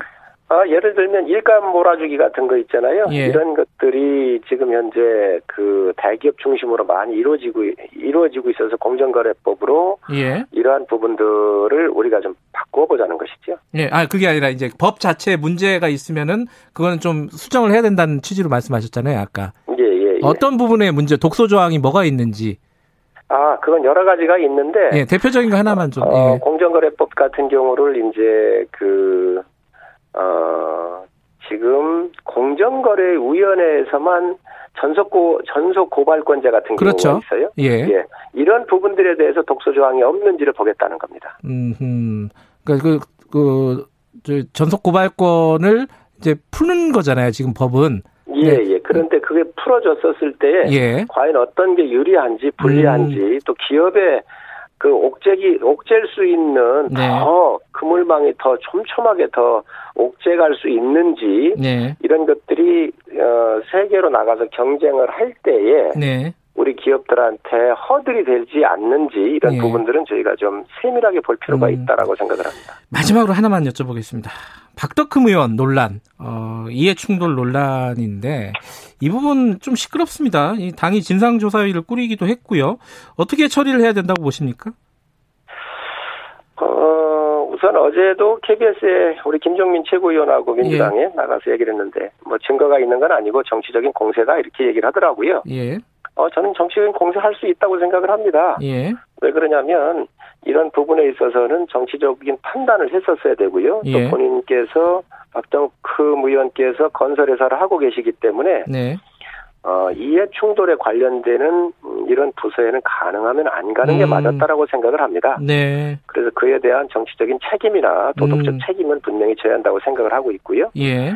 또 제가 한번 여쭤봤어요. 그랬더니 이 수주를 하는데 교육부로 가도 수주를 하고 국방일 가도 수주를 한다. 예. 모든 곳이 다 이해 충돌과 관련된다. 이 어려움을 해소도 하시던데 예. 어찌됐든 그래도 그 주무부서인 예. 그 국토부에 배속돼서 있었던 것은 문제가 있다 이렇게 보고 음. 이것 요 부분은 본인께서 또 많은 판단을 하실 것으로 음. 저는 생각을 하고 있습니다. 제명 요구를 하잖아요. 그 여당에서는 어 거기까지 갈 사안이라고 보십니까?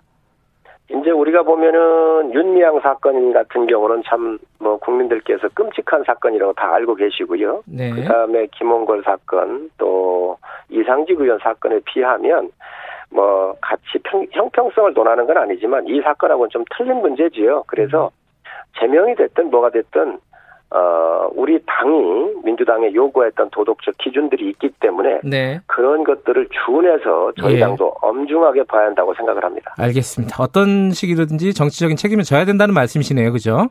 예, 그렇습니다. 알겠습니다. 고맙습니다. 네, 감사합니다. 국민의힘 성일종 의원이었습니다. 공정하고 깊이 있게 오늘 하루 이슈의 중심.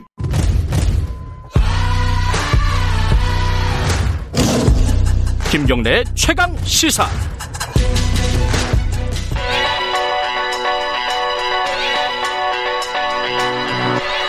최강 시사 윤태곤의 눈.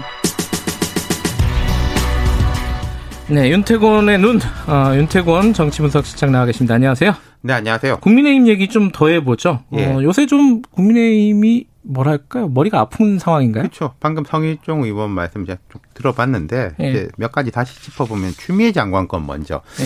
이게 이 국면에서 국민의힘이 특별히 뭘 못했다 이런 것보다는요 이슈의 피로도가 높아지면 반응도가 낮아진다 음. 그런 면이 있어요 분명히. 근데 이제 지금 일부 보도를 보면은 추석 전에 검찰 수사 결과가 나온다. 뭐 이런 식의 보도들이 이어지고 있는데 결과가 나오면 한번 제재만 되겠죠. 지금은 약간 피로도가 있는 상황이다. 네, 근데 예. 결과 나오면 뭐 이게 봐주기냐, 뭐 어떻게 된 거냐, 음. 뭐 검찰 뭐 장악이냐 이런 식으로 야당은 이제 이슈를 음. 한번 더 올리려고 할 테고. 지금 박덕흠 의원. 그렇죠. 예. 근데 이게 제가 볼 때요, 21대 국회 좀 독특한 점이 있어요. 어떤 거죠? 원래 이 사람들을 공천 단계에서 검증하지 않습니까? 원래 그렇죠. 네, 자기 당 내에서 검증을 음. 하고 또 총선 기간에는 말하자면 서로 서로 검증해 주는 거예요 후보들끼리. 그렇죠. 서로 간 공격하지 않습니까? 네거티브 공격도 그렇죠. 하고. 공격이라는 네. 게 검증이지 않습니까? 네. 그게 선거를 통해서 걸러지기도 하는데 이번에는 코로나 19 때문인지 모르겠는데 공천이고 선거고 그냥 어 하고 넘어가 가지고 그래요. 선거 다 끝나고 나니까 국회 개헌하고 나서 막 검증 본물이에요. 아하. 이게 뭐 나쁘다는 건 아닌데 좀 네. 독특하다 음. 평시에 비해 가지고 네. 뭐 예컨대 김홍걸 의원 건 등으로 해서 국민의힘이 공세를 펼치다가 역공을 당하고 있잖아요. 네. 뭐 꼬리 자르기다 아니다 말도 많지만은 김홍걸 의원은 제명이 됐고 이상직 의원도 뭐 제명 탈당 그런 가닥으로 갈 것 같습니다. 그 박덕흠 의원은 삼선 의원이에요. 네. 충북의 본인 지역구에서 되게 탄탄한 기반을 가지고 있고 또 최근에 이제 충청의 그 국민의힘 아주 중진 의원하고 사돈도 맺었어요. 네, 네. 중앙 정치에서 그렇게 잘 알려진 분은 아닌데 정치적 위상은 김홍걸, 이상직 두 사람보다 높다고 봐야 되겠죠. 음, 네. 저는 박 의원도 결국은 뭐 제명 내지는 자진 탈당 이런 쪽으로 이어지지 않을까 음. 싶어요. 좀 예측해 보건데. 그럼 이제 고소 고발 뭐 선거법 이런 거에 맞서서 의원직 유지하는 거는 본인이 알아서 음. 김홍걸 이상직 뭐 다 마찬가지죠. 무소속. 네. 뭐 무소속으로 가지 음. 않을까 뭐 그렇게 좀 예측을 해보고 또 하나 방금 이야기 좀 나왔던 공정경제 상법. 네. 공정경제 상법이 아니라고 네, 상일정 뭐 의원께서는 얘기를 뭐. 했어요. 그냥. 근데 어쨌든 네. 통칭 이제 네. 그뭐 상법은 아니다 말씀하셨나요? 상법 공정 아니요. 공정을 빼야 된다. 아, 경제 상법. 아, 예, 예. 여기서 좀 이게 뭐 묻어나죠. 예. 이게 생각이. 예. 어쨌든 상법, 공정거래법, 금융 그룹 감독법. 네. 제가 이 법의 장단점을 설명드릴 건 아니고 국민의힘 입장에서 한번 정치적 의미를 네. 짚어보자. 김종인 위원장이 강하게 드라이브를 걸지 않습니까? 네. 당내에서 좀 뜨악한 반응들이 있죠. 음. 이게 이제 말은 많았는데 그간 처리되지 못한 게 솔직히 제가 볼 때는 국민의힘하고 그 전신 보수 정당 때문만은 아니었다. 음. 민주당에서도 그렇게 이걸 하고 싶은 사람이 많지는 않았던 것 같다. 대놓고 반대하는 건 아니더라도 아, 예. 서로 서로 좀 핑계를 댄 게 있었죠. 아니 당신네가 의지가 강하지 않지 않냐. 아, 근데 지금은 어, 당신들이 반대해서 우리 못한 아, 그렇죠. 거다 이런 식의 핑계. 근데 지금은 분위기가 예. 다른 게 서로 서로 이제 밀려오고 있는 형국이에요. 음, 그래서 네. 서로 핑계를 못 대고 너희 생각은 어떠하냐 이렇게 음. 된 거죠. 음흠. 지금 이제 그 국민의힘에서는 조금 논란들이 있는 것 같아요 내부적으로 그죠? 그러니까 어쨌든 보수 정당이니까 이제 부정적인 견해가 높고 음. 이게 그리고 김종인의 간판이지 국민의힘의 간판이냐? 이것도 있어요. 정치적으로 보면은 김종인 국민의힘하고 이질감이 있죠. 김종인 네. 위원장이 뭐 그런 말 하지 않습니까? 아니 박근혜 대통령 때도 이거 공약으로 걸었다가 싹 다 뭐 덮어버려가지고 결국 네. 어떻게 됐냐. 그건 내가 추진했는데 안 받아줬다. 이런 뜻이지 않습니까? 네. 지금도 이제 그러한 것이고 또 김종인 위원장이 이제 당 강령의 경제 민주화를 걸어 놓았고 어쨌든 당이 이걸 수용했었단 말이죠. 경제 민주화를. 음. 네. 그러니까 말로는 경제 민주화 하는데 어, 이 3법은 안 된다. 이건 뭐가 안 맞게 되는 거예요. 그렇죠. 밖에서 보기에는 뭐말 네. 겉다르고 속다르냐. 그렇죠. 네. 간판하고 상품하고 이게 다르게 되는 건데 음.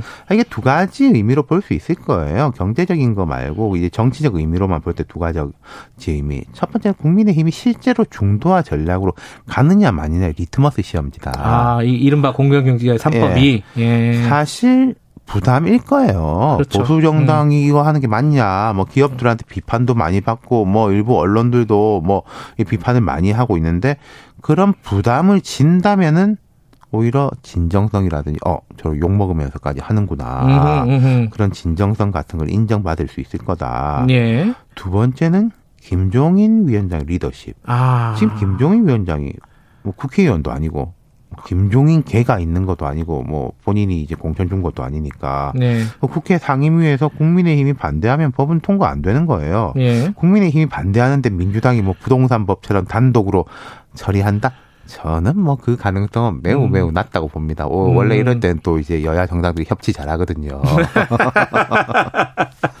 예. 네. 근데 만약에 그렇게 돼버리면 김종인 위원장 리더십은 매우 약해지는 거죠. 음. 그냥 뭐 말밖에 없구나. 음흠. 그러면 아직 2단계까지는 안 갔는데 김종인 위원장이 곧 그런 식의 뉘앙스를 풍길 거예요. 뭐 나는 언제든지 털고 가도 되는 사람이다.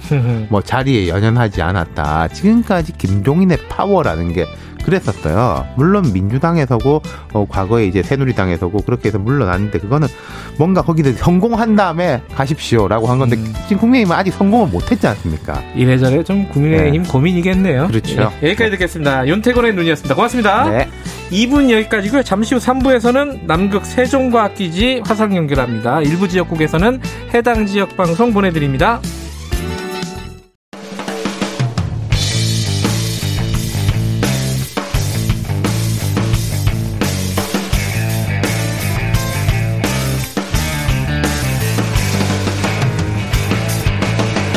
김경래의 최강 시사.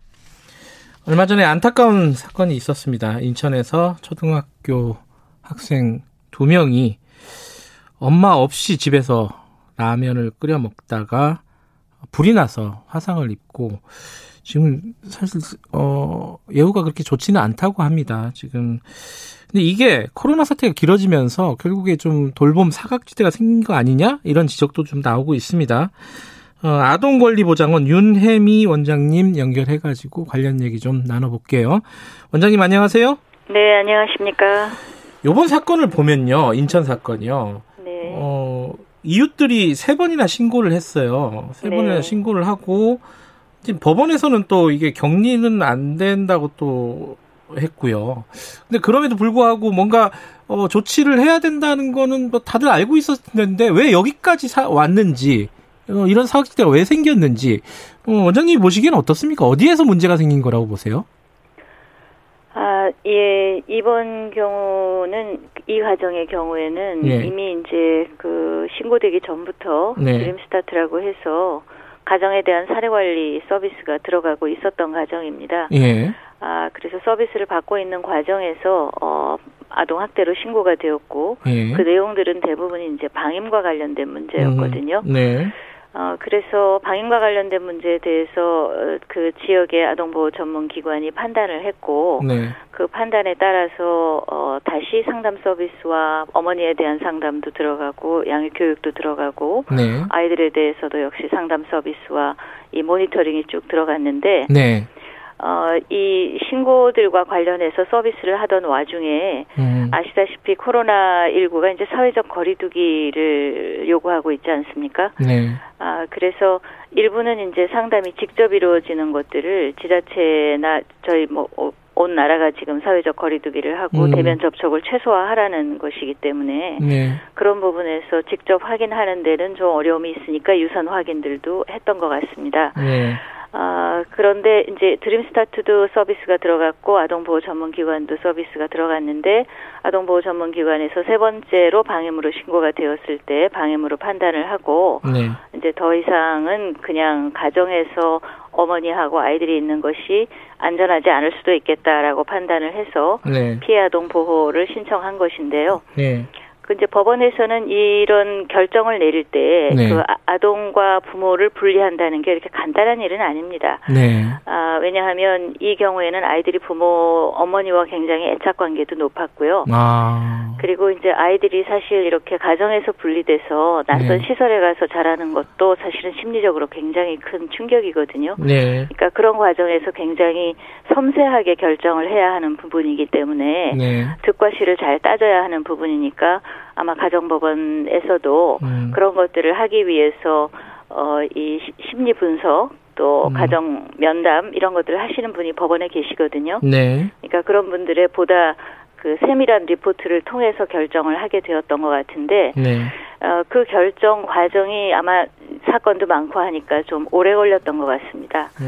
어, 그러는 과정에서 어, 이런 일이 이 사고가 일어나서 네. 어, 매우 안타까운 일이 되었습니다. 근데 이제 지금 말씀하시는 걸 들어보니까 코로나19 이후에 이제 대면 서비스 같은 것들이 어려워지면서 네. 이런 어떤 치료나 상담이나 어떤 모니터링을 받고 있는 아동들이 자칫 잘못하면은 네. 어, 방치되고 있는 거 아니냐 네. 이런 걱정을 할 수밖에 없을 것 같아요. 이게 좀 대책은 있나요? 어, 뭐 여러 가지 그동안 이제 어, 벌써 상반기가 코로나 때문에 그렇게 지나갔고 하반기에도 역시 비슷한 상황이 될 거라는 판단을 저희가 하지 않습니까? 네. 에, 그래서 상반기에서는 그 사회적 거리두기를 지키면서도 네. 어, 긴급 돌봄이 필요한 아이들이 있습니다. 음. 아, 그래서 어, 학교에 나가게 되면 일단 학교에 나가는 시간 동안은 학교의 보호를 받게 되고 네. 학교에서 급식을 하게 되고 그리고 이제 학교가 끝난 다음에는 뭐 지역아동 센터라든지 다함께 돌봄 센터 같은 데서 다시 이제 안전과 아, 뭐 보호를 받게 되는데요. 네. 어, 지금 코로나19로 인해서 이런 그 공적 시설들이 전부 문을 닫게 되었기 때문에 네. 어, 어려움이 발생했다는 걸 알, 알았게 알게 되었고 네. 그래서 사실 다함께 돌봄 센터나 학교나 또는 지역아동 센터가 지금 긴급 돌봄을 실시하고 있습니다. 네. 그래서 이런 경우에 아이들이 아침부터 사실은 어, 지역아동센터에 와서 돌봄과 네. 보호를 받게 되고요. 네. 어, 긴급 돌봄을 받지 않는 아이들의 경우에는 어, 집에 이제 부모 중에 한 분이나 또는 성인 한 분이 계셔서 아이들을 돌볼 수 있을 것이라는 가정을 하게 되는데 경우에 따라서는 이제 그렇지 못함에도 불구하고 아이들이 긴급 돌봄을 안 오는 경우들도 이처럼 있어서 예. 유선 전화를 유선으로 확인을 한다든지 또는 이제 어, 뭐 영상 통화를 한다든지 네. 이런 여러 가지 방법으로 어, 관리를 하려고 노력을 하고 있습니다. 음, 그러니까 이게 어, 긴급 돌봄 제도가 있어도 부모가 안 보내면은 이게 네. 관리가 안 되는 거잖아요, 그죠? 네, 어, 지금 저희가 하는 사례 관리라든지 방문 네. 서비스라든가 이런 모든 것들은 일단은 이제 아이들이 미성년자이기 때문에 네, 네. 친권자의 동의가 있어야 합니다. 아하. 그래서 부모님들이 동의를 해 주셔야만 이런 쪽 서비스들이 이제 원활하게 들어갈 수 있는데 네. 어, 부모님들이 고의로 억하심정이 있어서 이런 서비스에 동의 안 하시는 건 아닐 거라고 생각하고요. 네. 어, 나름대로 뭐 시간이 잘 안 맞는다든지 또는 네. 뭐 서류를 준비하기 어렵다든지 뭐 여러 가지 상황이 있다 보니까 차일피일 미루다가 이런 사건이 일어나지 않았나 이렇게 생각이 되고요. 네. 그래서 앞으로는 부모님들이 이런 서비스를 연결해야 할때 네. 동의를 받는 과정을 좀 더 어, 적극적으로 설득을 하고 네. 또 저기 부모님들이 직접 하시기가 어려울 때에는 이것들을 이제 대신해서 해 드릴 수 있는 음. 수준까지 네. 더 적극적인 어떤 서비스를 해 나가야 되겠다 이런 음. 생각을 하고 있습니다. 그 부모가 이제 바쁘고 어, 미처 신경을 쓰지 못하는 상황도 있지만은 네. 고의적으로 이제 학대하는 경우들도 꽤 종종 발생하지 않습니까, 그죠? 어, 고의적인 학대라고 보기 보는 경우는 그리 많지는 않고요. 네. 어, 아시다시피 이제 코로나19로 인해서 많은 집안 식구들이 네. 이렇게 좁은 공간에서 오랫동안 같이 음. 북적이게 되죠. 네. 그리고 아이들은 잘하는 아이들이니까 신체 활동에 활발해야 하니까 밖에 못 나간다고 하면 집에서라도 역시 아무튼 좀 음. 많이 뛰어다니고 소위 부모들이 말씀하시는 말을 안 듣는 상황들이 발생할 수 있습니다. 음. 아, 그런데 이제 아이를 기르다 보면 부모가 조금 이제 아이들을 기르는 돌봄에서 약간 벗어나는 공간도 있어야 하고 그런 시간도 있어야 하는데 네. 그런 부분도 어려운데 음. 지금 경제 상황이 다 어려워서 네. 많은 이런 학대가 신고되는 가정들이 경제적으로 어, 특별한 어려움에 처하게 되는 가정들이 많거든요. 네. 그러다 보면 이제 생계도 어려운데 좁은 공간에서 오랫동안 아이들과 있다 보면 가장 약한 사람이 누구겠습니까? 아이들이거든요. 음. 그러니까 아이들에게 그 스트레스가 가해지는 것이 학대로 나타난다고 이렇게 이해를 해야 될 것 같습니다. 예. 그러니까 지금 이 최근에 이제 몇 차례 이제 아동 학대 관련된 사건들이 발생을 하고 어, 인천에서 이런 비극적인 일들이 벌어졌는데 정부가 아동학대 조사할 전담 공무원을 도입을 한다고 해요. 이게 좀 실효성이 있을까요? 어떻게 보십니까? 전문가가 보시기에는? 예, 지금 한 20년 동안 이 예. 아동학대 예방과 관련된 업무를 진행을 민간기관에서 해왔거든요. 네. 위탁을 받아서 민간기관에서 해왔는데 이 조사 업무라고 하는 것이 역시 조사 신고가 왔을 때 조사를 갔을 때 그 가정에서 이제 문을 개방을 해주셔야 해요. 음. 그런데 민간에서 누가 와서 아동학대 상담원이 문을 열어달라고 할 때 부모님이 거절을 할 수도 있습니다. 음흠. 그러면 거절을 하면 그 문을 열게 할 방법이 사실 민간 조사원에게는 없는 겁니다. 음흠. 그래서 어, 물론 이제 경찰관 경찰관을 동행해서 가는 경우에는 조금 이야기가 다르지만 네. 어, 그래서 그런 그 공권력의 문제들이 항상 제기가 되었기 때문에 네. 조사에 있어서만은 공공성을 확보하는 것이 좋겠다라는 음. 판단이 서서 네. 이번에 이제 공무원들이 이런 조사 업무를 담당하게 된다면 음. 어, 경찰도 공무원이지 않습니까? 네. 그 러니까 공무원과 공무원 사이에서는 공조가 좀 더 잘 이루어질 수도 음. 있을 것이고 네. 아무래도 저희가 또 홍보도 많이 해야 하겠지만 네. 그 결과를 통해서 반드시 그 신고가 와서 조사가 나오면 협조를 해주셔야 된다는 그런 음. 강력한 메시지를 전달하려고 하는 것입니다. 네. 그러니까 이게 공무원들이 하면 조금 지금보다는 조사가 원활하게 될 수도 있겠다 이렇게 좀 기대를 하고 계신 거네요. 네, 대상 가정에서 조금 더 음. 협조를 잘 해주실 수 있지 않겠나 이렇게 음. 생각을 하는 것입니다. 지금 말씀하신 대로 어, 코로나 시대를 맞아가지고 이게 길어지면서 여러 가지로 아이들이 좀 위험한 상황에 처하는 경우들이 많은 것 같습니다. 이 어른들이 어, 좀 명심해야 될 부분들 한 말씀 해주시고 마무리하죠. 네, 어, 사실 아까 제가 말씀드렸습니다만 재난은 어려운 사람들에게 더 고통이 크게 됩니다. 예. 경제적인 취약계층도 마찬가지지만 연령적으로 볼 때에는 어, 취약한 연령인 아동들에게 가장 음. 크게 다가오는 것이라고 생각되거든요. 네. 어른들도 사회적 거리두기를 하고 마스크를 쓰는 것이 힘들듯이 아이들은 그것이 더 힘들 수도 있습니다. 네. 아, 그런데 아이들은 그렇다고 해서 발달 과정에서 필요한 여러 가지 신체 활동이나 정서 활동이나 이런 것들을 멈춰줄 수 있는 것은 아니거든요. 음흠. 그래서 그런 면에서 사회와 가족이 이 한정된 공간과 한정된 그런 그 방법 내에서도 어떻게 하면 아이들이 이런 발달 과제를 잘 수행할 수 있도록 네. 인내심을 가지고 잘 도와줄 수 있는지를 늘 잘 생각을 해봐야 한다고 생각합니다. 네. 적응 능력이 어쨌든 어른들보다는 아이들이 좀 부족하기 때문에 네. 어, 저희 그 지금 현재 우리 그 미디어를 통해서 이렇게 홍수처럼 쏟아지는 코로나 19와 관련된 여러 가지 보도들이 사실 아이들 수준에서 눈높이에서 전달되지는 않습니다. 네. 아 그러니까 아이들은 어떻게 보면 마스크도 써야 하고 부모님들이 집 밖으로 나가지 말라고도 하고 학교에 가도 친구들하고 어, 놀지 말라고 하고 이런 과정에서 TV나 이런 데에서는 또 굉장히 얼마만큼이 죽었다 이런 얘기들이 음. 나오면 약간 비정상적인 공포심도 가질 수 있고요. 음. 불안도 생길 수 있습니다. 그리고 네. 이런 것들이 쌓이면 이제 행동 문제로도 연결될 수 있는 거거든요. 네. 그래서 이런 그 과정들을 잘 이해하고 아이들의 눈높이에서 지금 현재 상황을 잘 이해하고 그다음에 몇 가지 수칙을 잘 지키면 음. 안전하게 이, 이 시기를 잘 넘어갈 수 있다는 거.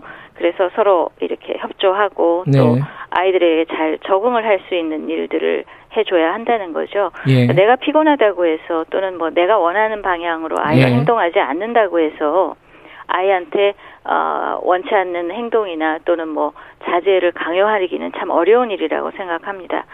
자기 발달 단계에 맞춰서 잘 이렇게 아이들도 적응할 수 있는 예. 능력이 있기 때문에 그런 분들 그런 부분들을 잘 생각해서 부모님께서 인내심을 가지고 지원해 주시고 또 사회적인 이런 그 지원 단체들 드림 스타트라든가 아동학대 전문 예. 기관이라든가 학교라든가 이런 곳에서 이런 긴급 돌봄을 하시는 분들을 조금 더 어, 늘리고 그리고 좀 더 사회 밖에서 가정 밖에서도 제공할 수 있는 도움이 가정에 잘 전달될 수 있는 그런 체계의 개선도 좀 필요합니다. 아무래도 저희가 이, 이런 상태가 오래 갈 것 같기 때문에 알겠습니다. 임시 방편으로 계속할 수는 없을 것 같아서 그런 지원들도 저희가 생각하고 있습니다. 알겠습니다. 오늘 여기까지 드릴게요. 고맙습니다. 네, 감사합니다. 아동권리보장원 윤혜미 원장이었습니다. 지금, 어, 지금 시각은 8시 43분입니다. 김경래 최강 시사는 짧은 문자 50원, 긴 문자 100원인 문자번호 샵 9730 무료인 어플 콩으로 참여하실 수 있습니다. 유튜브 라이브로도 함께합니다.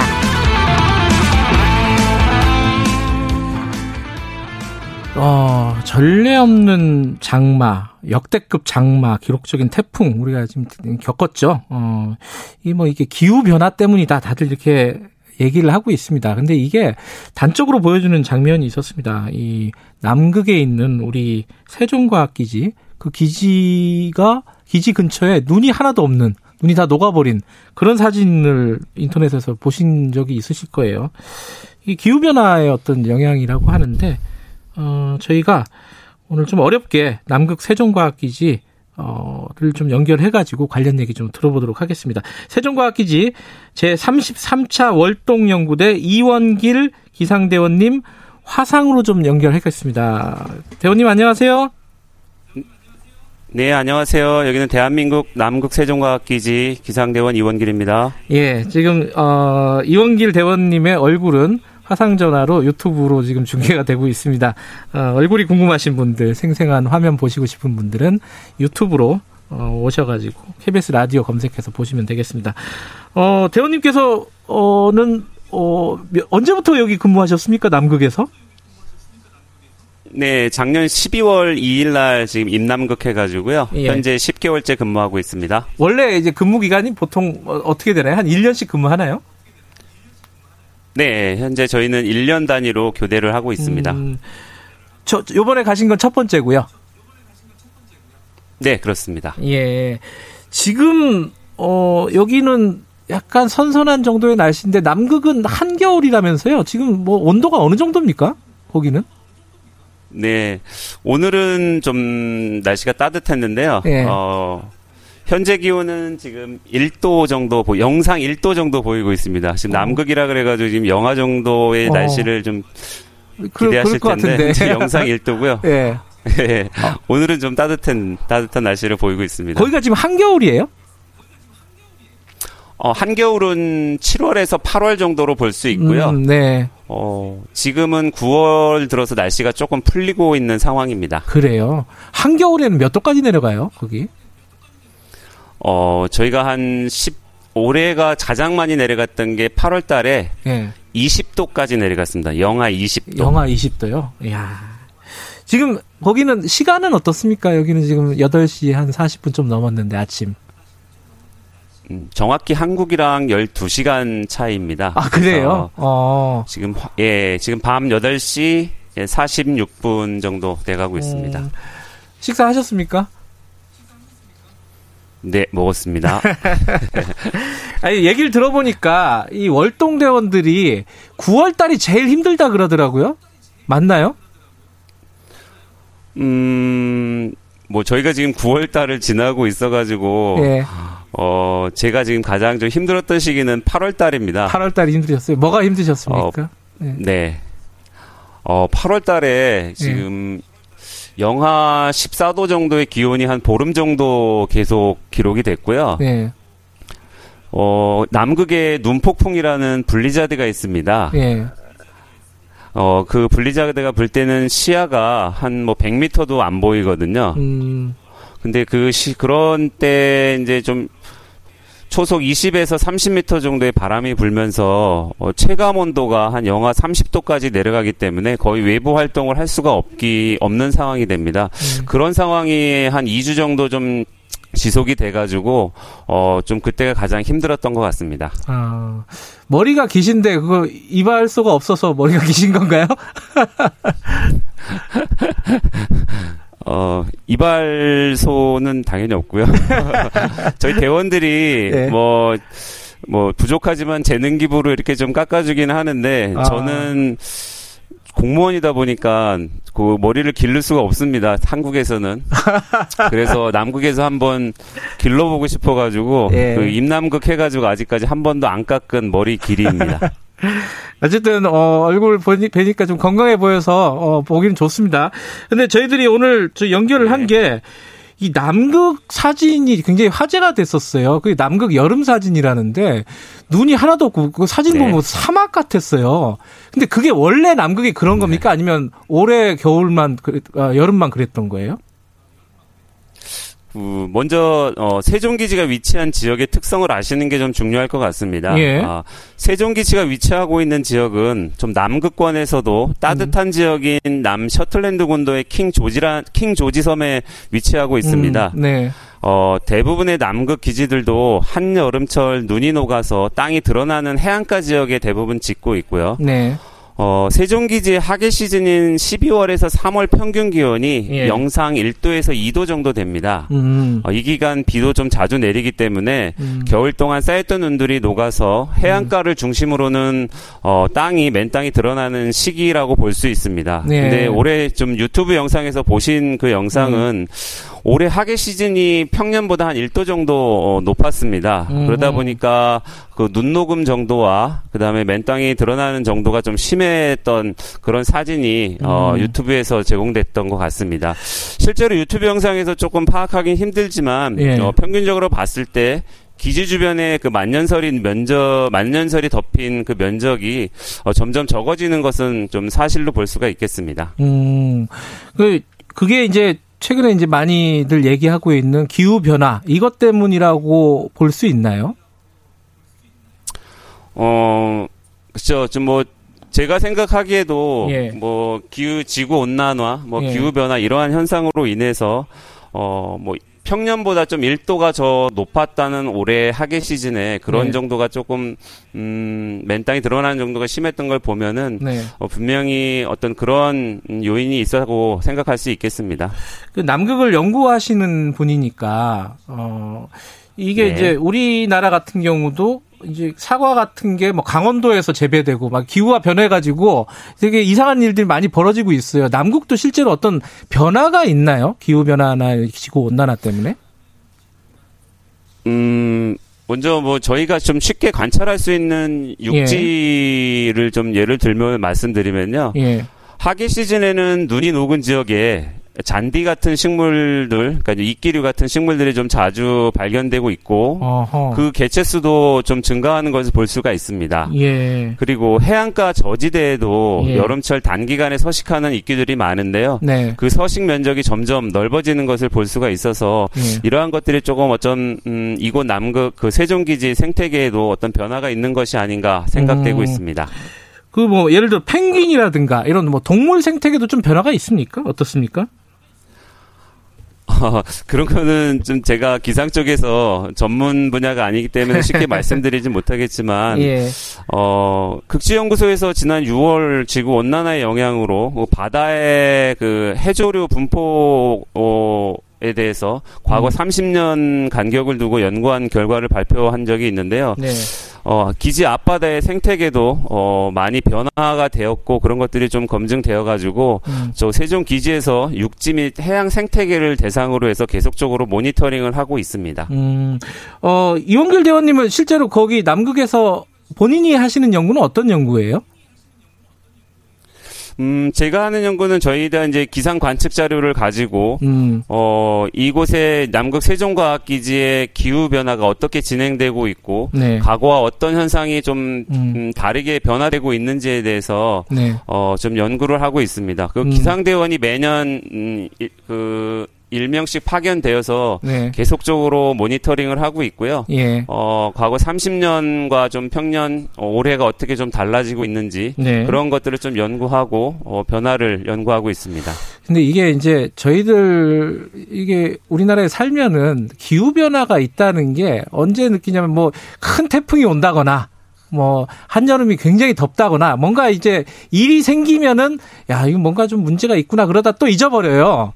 이게 기후 기후나 네. 이제 기상을 연구하시는 분 입장에서 남극에서 더군다나 기후 변화라는 게 네. 실제로 어느 얼마나 심각한 것인지 이런 것들 좀 청취자분들께 얘기를 좀 해주시죠. 네, 그 기상대원으로서 좀 가장 심각하게 느낄 수 있었던 부분이 예. 어, 빙하가 녹는 모습이었습니다. 어, 세종기지 앞에는 마리안 소만이라고 불리는 작은 만 작은 만 형태의 바다가 있는데요. 예.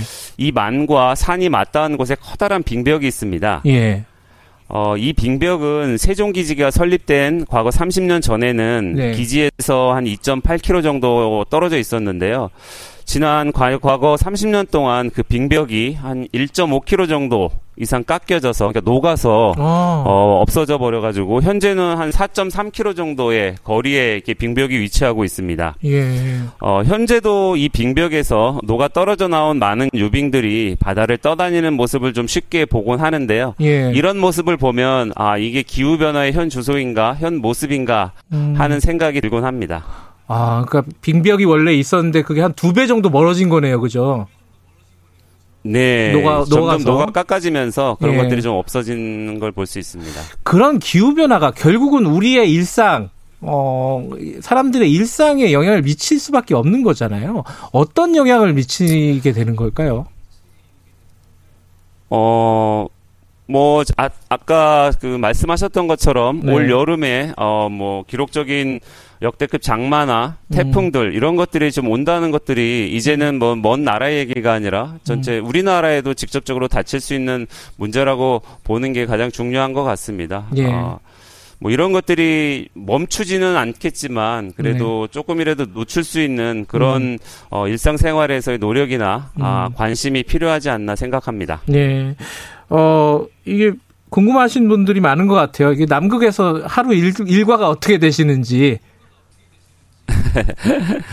지금 그 이 기지에는 예. 어, 대장님을 포함하여 18명의 대원이 있습니다. 예. 어 마찬가지로 일과 시간은 09시부터 어, 18시까지 정해져 있고요. 예. 아침 조회를 시작으로 해서 어, 각자 맡은 기지 유지 활동과 그다음에 음. 연구 활동으로 어, 하루를 바쁘게 보내고 있습니다. 예. 그 밖에 나가실 수 있는 건가요? 지금 날씨는? 네, 그렇습니다. 어, 지금은 어, 뭐 음, 나갈 수 있습니다. 산책도 하시고 그러면 뭐 운동도 항상 하시고? 같이 네. 그 2인 2인이 2인 1조가 돼서 아. 언제 어떤 일이 닥칠지 모르기 때문에 네. 2인 1조가 돼서 항상 같이 돌아다니고 있습니다. 위험한 일은 없습니까, 거기에? 어, 위험한 거는 주로 갑작스럽게 만날 수 있는 음, 날씨 정도가 가장 위험할 음. 것 같습니다. 음, 음, 그렇군요. 밥은 제대로 줘요? 네, 여기 전문 셰프님이 대원 중에 아, 한 그래요? 명이 계셔가지고요. 어, 예. 네, 한국에서보다 더 잘 먹고 있는 것 같습니다. 외롭지는 않으십니까? 18명 있다고 하더라도 가족들도 못 보고, 전화통화나 영상통화 이런 것들은 다 가능하세요? 네, 물론 속도가 느려서 좀 제한적이진, 제한적이긴 하지만요, 음. 어, 영상 통화나 그다음에 메시지 전송 이런 것들은 좀 자유롭게 할 수가 있어서 네. 매일 가족과 통화를 하고 어, 영상 통화도 하고 그래서 외로움을 좀 달래고 있지만 네. 어, 충분하지는 않은 것 같습니다. 저희들이 그 기사, 기후 변화, 지구 온난화 문제를 몸으로 느끼고 계신 분과 연결해서 얘기를 들으려고 했는데 그 부분도 듣고 또 외로움을 좀 달래드리려고 제가 농담도 좀 건넸습니다. 고맙습니다 오늘. 네, 네 감사합니다. 네, 건강하게 잘 계시다가 아, 귀환하시기 바라겠습니다. 아, 세종과학기지 월동연구대 이원길 기상대원이었고요. 김경래 칭항사 오늘은 여기까지고요. 어, 저는 뉴스타파 기자 김경래였습니다. 내일 아침 7시 20분에 다시 돌아오겠습니다.